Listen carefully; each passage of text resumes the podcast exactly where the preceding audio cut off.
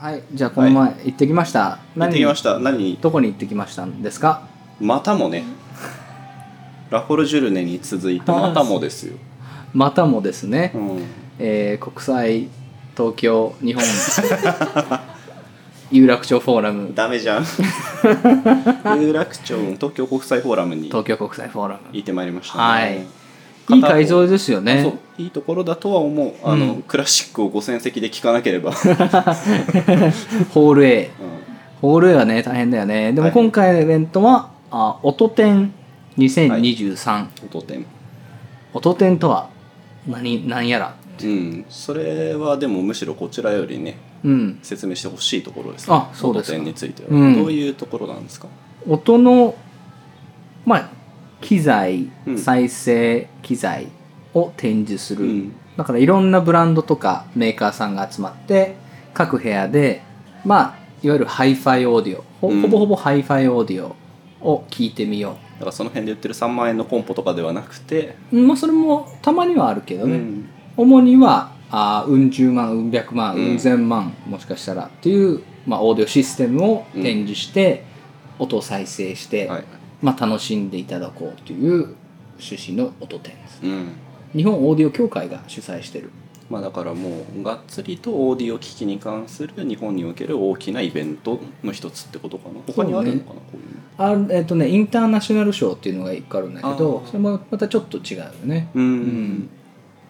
そう。で音展に本田博明が現れましたね。現れたというか呼ばれて行ったんだけどね。いやでもね面白い機会でしたよ。あそう。ま初めてですか？そう初めあの現地は初めて、うん。去年だから配信の方でそのトークセッションを1個見せてもらっといてで今年もやってるもんね。そうで現地初参戦だったんですけど、まあ、簡単にね入れたしあともともと前日予約していったんですけど、うんうんまあ当日も別に受付で QR 読み取ってそこでいろいろ入力すればすぐ入れそうだったしね、うん。うんで何よりまあ入場無料ってのが気軽でいいよね。入場無料だし行きやすいですよね、うん、あのケフのブース行ったんだけどああその時オーディオブランドにスピーカーブランドのそう。KF KEF KEF ケフのところ行ったんですけど、たら2人くらい外で待たされてて、うんうんであの中から立ち見のお客さん出たら入れるんでちょっと待ってもらっていいですかって言われて、うん。うんうんうんでその後ドバッと45人出たんで多分なんか機材のセッティングのタイミングとかで抜けた人がいて、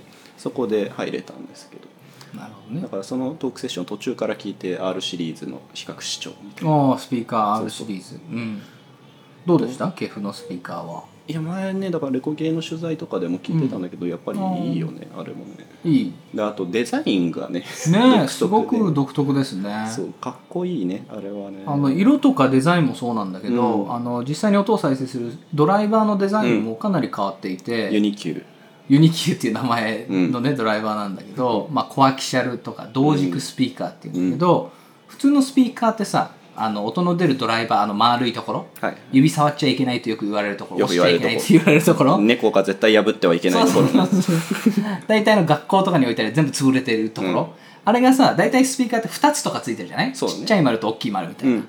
それがあのこの同軸っていうデザインは全部同じ場所から音がうん。1点から出てくるっていうデザインなんだよね、だから音の位相っていうんだけどあのがいいって言われるあの聞こえてくる位置が変にこう広がってるんじゃなくてちゃんと一点から聞こえてくるっていうところでいいっていうそうことだよね。そうそうれね楽器とかさ例えばさ、まあ、楽曲とかでさドミソって入ってるとドが例えば低音だとして、うん。ミが中音の楽器が演奏しててソを例えばフルートとかさ、うん。公演機の楽器演奏してるとするとそれってさ録音した時ってともちろんそれが同時にバンって出てたら、うん。同時に録音されてるんですよ。その音が出てくるタイミングね、うんただスピーカーのデザインによって例えばウーハーって呼ばれる、はい。まあ、低域を再生するにとするのに特化したドライバー大きなドライバー、うん。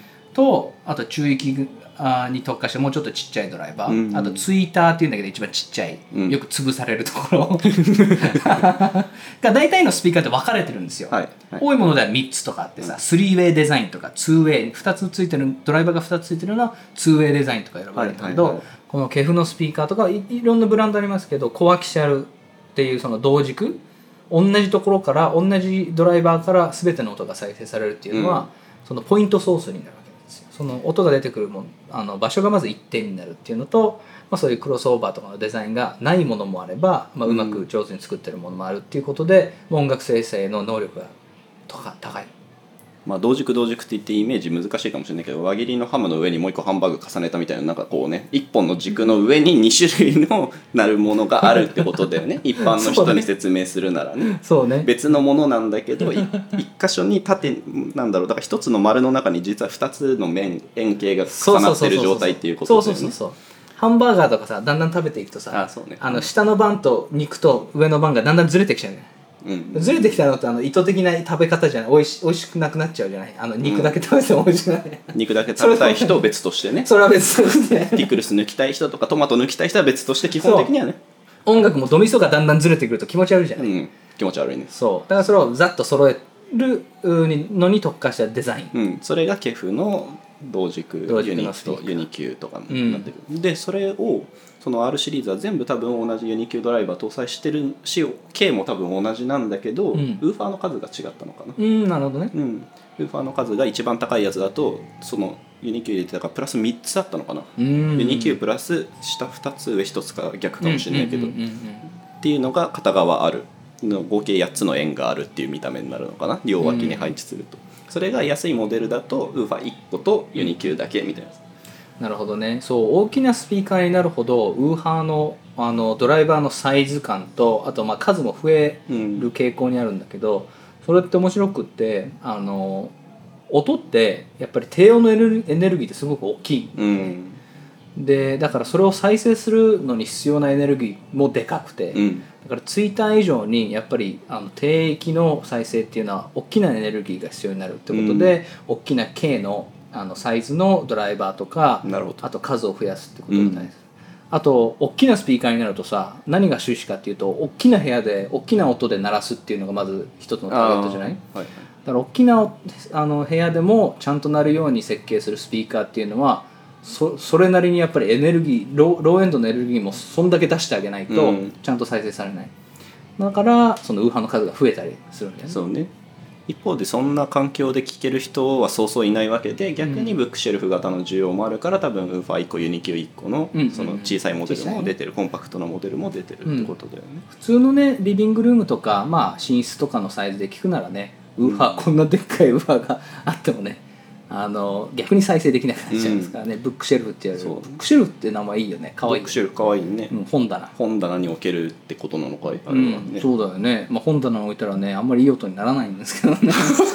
ちゃんとねちゃんとした 足場に置かないといけないからね。そうそれはね。そう本棚にスピーカー置くとさ本棚のその枠に囲われちゃうじゃない？そうね。そうするとやっぱり音変わっちゃうんですよ。そうね。そう。どこに置くか本当重要だから、ね、でも本棚に置けるぐらいのサイズっていう。まあイメージで。ねうん。いやでも一回本当ケフのスピーカーはねあの、うん。あんまイメージ湧かない人はん。ネットで検索してみるといいと思いますね、あれ。KEF ケフスピーカー。うん、なんか最近ねいろんなところからケフいいよねって聞きますね。いやだしあのデザインがそもそもユニークなのもね。結構惹かれるし、あの青いメタリックとかね。ね色合いも結意外と。青いメタリックなボディで金色のドライバーとかねあそうそう結構面白いカラーですよね。おしゃれな作りをしていて、で音もちゃんとしてるっていうのはすごいじゃないですかと思うねところ、まあ、それの体感なんかをさせてもらったうんうんりして、うん。まあそれ以外にもいろんなブランドがいて、うん。まあ、ヤマハさんのスピーカーを展示してたりとかダイナオーディオとかうん。たくさんスピーカーが揃ってるから、うん。まあ、オーディオマニアハイファイオーディオオーディオファイルとか呼ばれる方にはもう持ってこいな、うん。よだれだらだら。垂涎のって言いたい よだれだらだら なるほどね。まあ面白いイベントいやーですね本当面白かったね。あとやっぱ普段聞聞けないね貴重なあの、まあ、高級なスピーカーがうん。目の前にして聞けるっていうのも面白みの一つだし、あとセミナーもたくさんやってるんだよね。セミナーがたくさんあって、まあ、今回はだから大部屋のセミナー部屋でやってるのには一つも残念ながら参加してないんだけれども、うん。うんうんそれぞれのブースでもそういうセミナーで喋ってるような人たちがまたそれぞれのねねメーカーさんにも飛んでって、だからワウワウでは朝倉玲二バーサスバーサスじゃない。バーサス入りウまじりさんィズ入りマジリ様とオーディオ評論家ね。の朝倉玲二さんが、一緒にいろいろ説明してくれるセッションなんかもあってうん、なんだっイマーシブオーディオの未来。あそうそう。みたいな。ちゃんとしたタイトル忘れちゃいましたけどね、そうイマーシブってそもそもどういうものなのっていうところから解き起こして、そういう音楽を録音するにはこういうセッティングでやりますよと。だから、うん。教会でマリンバ音楽を録音するなら普通の人のイメージではマリンバに近いところとちょっと離れたところと客席ぐらいにマイクあればいいんじゃないのって思うけれども実際にはそれじゃ全然足んなくて楽器に近いところにもものすごい数のマイク配置するしステージからちょっと下がったあたりにも大量にいろんな角度にマイク配置してるし、みたいなあるいはジャズのセッションだったらコントラバスだけはどうしてもウッドベースっていうのかなジャズなら、仕切り板でちゃんと仕切っておかないと他の音にかき消されるから、うん。オンのマイクはもうきっちり周りを雑音入りにくい状態にして撮るとか、ものすごい凝った作りをしてるんですよっていう録音の仕方の話をしてくれてうん。そうリー・マジリーさんという方はもうベテランのエンジニアさんで、うん。まあ、録音ミクシングのエンジニアさんですけどもうあのイマーシブときたらエリ・マジリーさん。ぐらい、もう日本を代表する海外を代表するエンジニアの人。ピアノとウッドベースとドラムのジャズの映像の収録風景なんかもうん。出してくれて面白かったのはそれをまあミスミキシングマスタリングの過程でそれぞれのソースだけを抜き出したらどういう音鳴ってるのかみたいなやつそこまでちゃんとやってくれたんだ。なるほど。分割したデモを聞かせてくれて、うん。だからピアノの一番近いマイクだけを鳴らすとこういう音で鳴ってますとか、きで客席ぐらいからの音で聞くとこんな音鳴ってますとかを全部バラバラで聞かせてくれて、うんうんうんその上でじゃあどうぞっていう感じで全部入ってるのもう一回聞いてみましょうか。うん。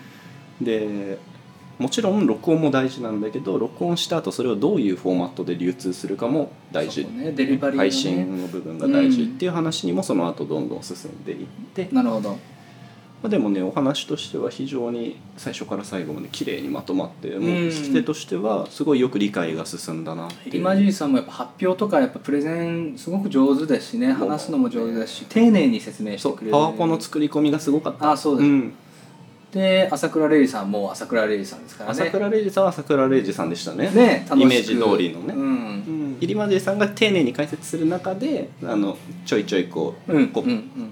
より深掘りするための一言二言こう投げてくれたりして説明をより分かりやすくしてくれるトークライブになっててね、ね。でもそういうのだから参加するための事前申請でも当日申請でもなんか首から下げる参加証みたいな入場券みたいなの渡されてそれさえ見せればどこでもとりあえず入れてちゃんと説明聞いたりそうね。商品全部無料でね。触れてみたりっていうのができるイベントっていうのはうん時間ある人ならね行ってみたらすごい楽しいイベントなんじゃないかなと思ったねそれは。で今回ねあの1階のところに結構そのあのどちらかといえば B2B 向けの結構技術、最新の技術が集まった展示が多くて、うん。あのフランフォッファーさんとか、はい。例えばあのドイツのフランフォッファーっていう、まあ、研究所っていうのかなあの、うん。MP4 とかうん。圧縮技術とかを作った、あのところなんですけどの、まあ、新しい技術の発表とか、あーソニーさんとかもいたりして、うん。ソニーの新しいイマーシブ技術の360リアリティオーディオの展示とか、うん。まあ、マイクとかも展示してたんだけどでその向かいにはコルグうん。がいてコルグの、まあ、イマーシブオーディオとか配信の技術を紹介してる部分もあったりして結構あの技術的に新しいことを体験できる場としてもすごかったね。進化してるなと思って、ただただ高級なスピーカーを聞き漁るんじゃなくてあこういうなんか音の未来があるんだっていうことを感じさせるような展示がたくさんあった。それを見せたいんだなっていうのをすごく強く感じたなっていうのが今回の印象で、うん受付のところ入ってその参加入場券みたいなのもらったすぐのところがそのブースだったじゃない？未来的なものがずらっと並んでる、うんビーチか地下一のね。ね。そうそう。もう入ってすぐにそれがいっぱい置いてあるっていうところうん。にどういう方向にこれから進んでいくぞっていうのを見せたいっていう強い意志を感じて、うん。配置からも面白いなって思いましたね、うん。それは。だまあ新しい技術といえば、まあ、イマーシブオーディオがやっぱりすごい注目されてるなって感じはあったな、没入する周り全体から聞こえてくる、うん。まあ、天井にもスピーカーがあったりっていう、うん。まあ、自分を囲うようにスピーカーを配置する、まあ、イマーシブオーディオですけどうん。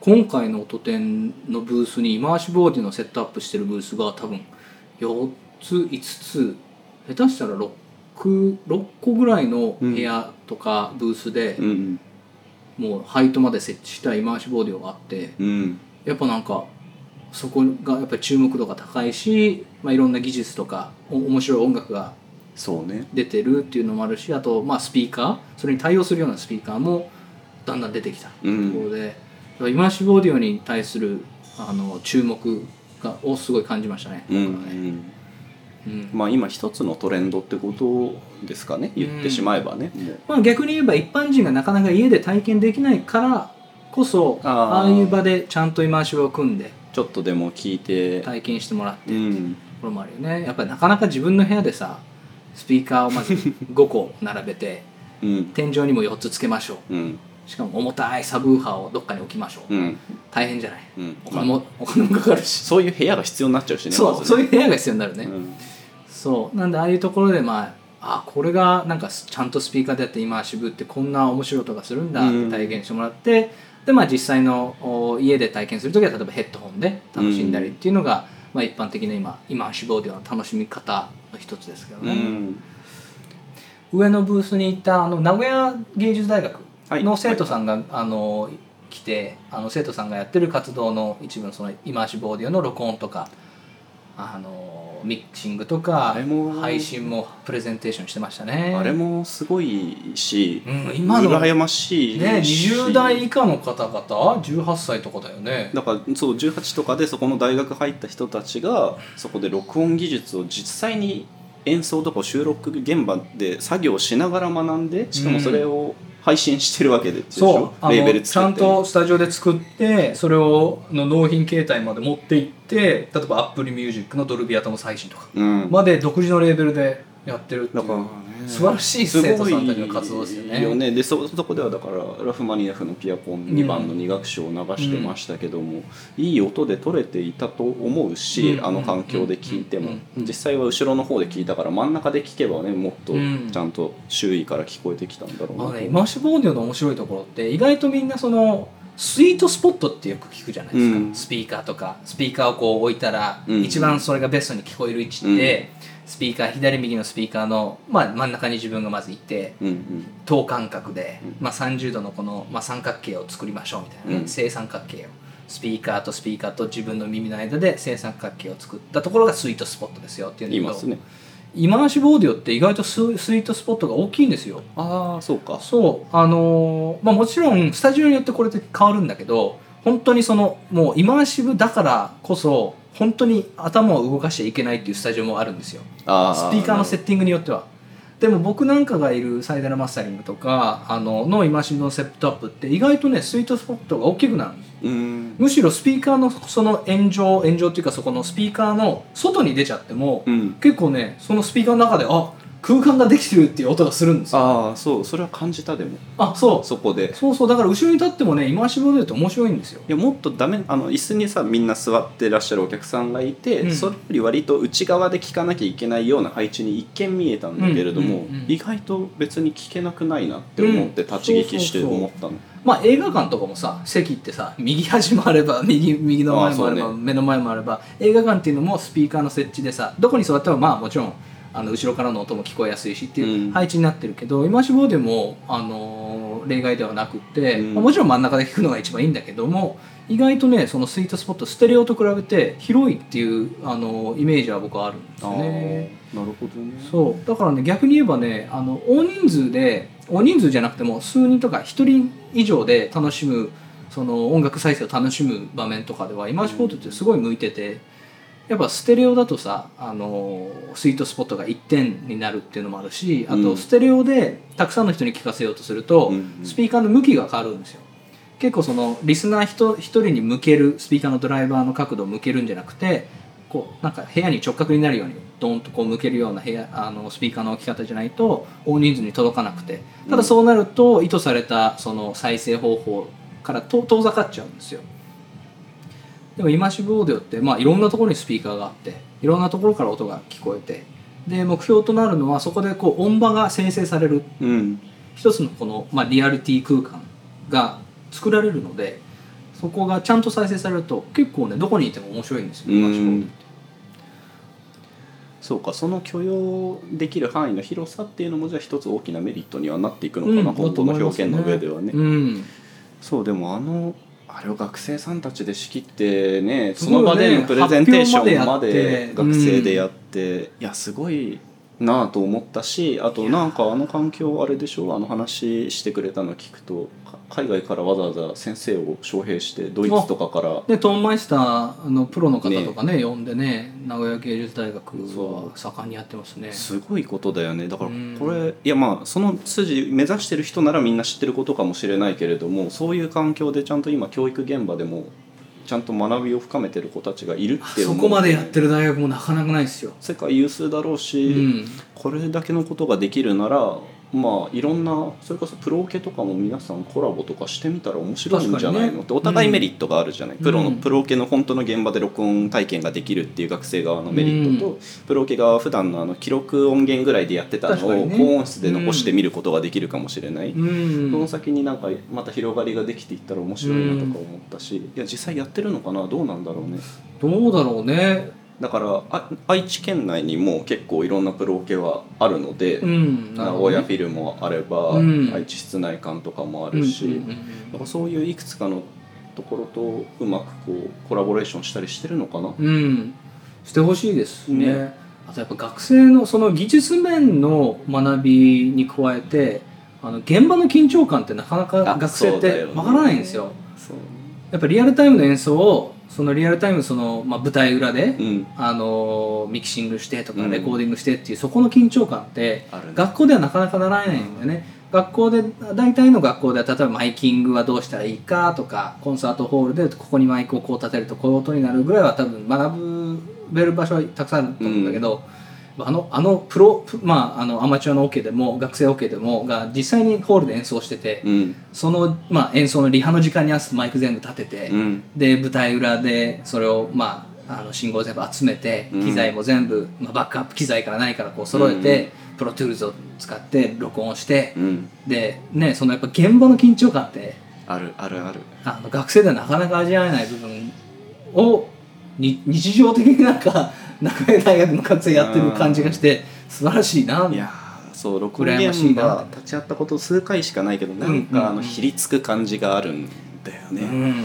あれはライブの緊張感だし絶対座学ではあの空気感っていうところまではわからないね。そう。全然何もしない。ただ見てるだけでも緊張するからねあの まあ、あの空間がねそうその空間がもう緊張する、うん。それを味わえてる学生さんたちがまあ作業していいいいすごくいい。いいね。いやーそれもねじゃあリンク貼っときましょうね。聞いてもらいましょう。うん、聞いてもらいましょう。あのもうねそれが学生がやったそのお学生多分あの大学の学生が独自にやったレーベルなんだっけね N 名古屋なんとかレーベルみたいなうん。音楽のレーベルがあって、もうそこからそのお学生が作業した音源があた確か Dolby Atmos フォーマットでもう配信してるから。誰でも聴けますね。NUA レコーズですかね。NUA ヌアヌアレ多分な名古屋芸術大学の大学が University になってるのかな？なるほどね。とかそんなんじゃないかと思いますが。A は何なんだ何の略なのかちゃんと説明聞けばよかったな。やっぱり最初のが第1弾がラフマニノフのピアノ協奏曲第2番だったんだね、うんこの間流してたやつね、うんうんうんあなるほど。自前でやっているんだ。すごいね。演奏もそう演奏もね確かその音楽総合コースの4年生の滝沢俊さんって読むのかな？あっていう人と名古屋芸術大学のオーケストラ名古屋芸術大学フィルハーモニー館で演奏して、でそれを、まあ、サウンドメディアライブ配信チームでミキシングは音楽総合コース4年生の竹石智人なのかな？さんと長谷川伊吹さんが行ったそうですが、うん。でおそらくその配信をする際のおアルバムの、まあ、ジャケ写って呼ばれるところとかあそう。も多分自分たちそうでね。書いてあるカバーアートのデザインはビジュアルデザインコース4年生の川村すごい。カレイさんっていうのかな。ちょっと。素晴らしいシナジーが生まれてますねそのなんか大学内総出でね こんなことやってるのすごいな。素晴ら羨ましい,、ね、しいですよねでそこにあの名古屋芸術大学のその学生さんたちが多分作業してるスタジオもちゃんとした設備がありますし結構ね羨ましい。ジャケかっこいいね。そうジャケションかっこいいんですよ。俺はいいいいよね。これ見ていただきたいですね皆さんね。ねえ。聞いてほしいし見てほしいし。いいですね。いいですよね。このじゃああれだなこの名古屋芸術大学のお知らせにね去年の9月1日のお知らせでこういうレーベル立ち上げましたっていう記事が出てるので、うんこれの URL 貼っておけば皆さんちょっとそこから舞台裏で実際にやってる風景とかも画像そうこれやが上がってるってる風景もね結構写真撮ってたりあとね生生配信したりしてるんですよ、うん。学生が実際にそのマイキングしてミキシングしてしてる風景とか、うん。確かその YouTube とかで見見れたうり、ん。Facebook とかで僕よく見るんですけど。でもまさにだから今ね去年の9月のプレスリリースだから、うんうんついに始まったっていう段階に来てるわけで、うん今後の発展も楽しみだし。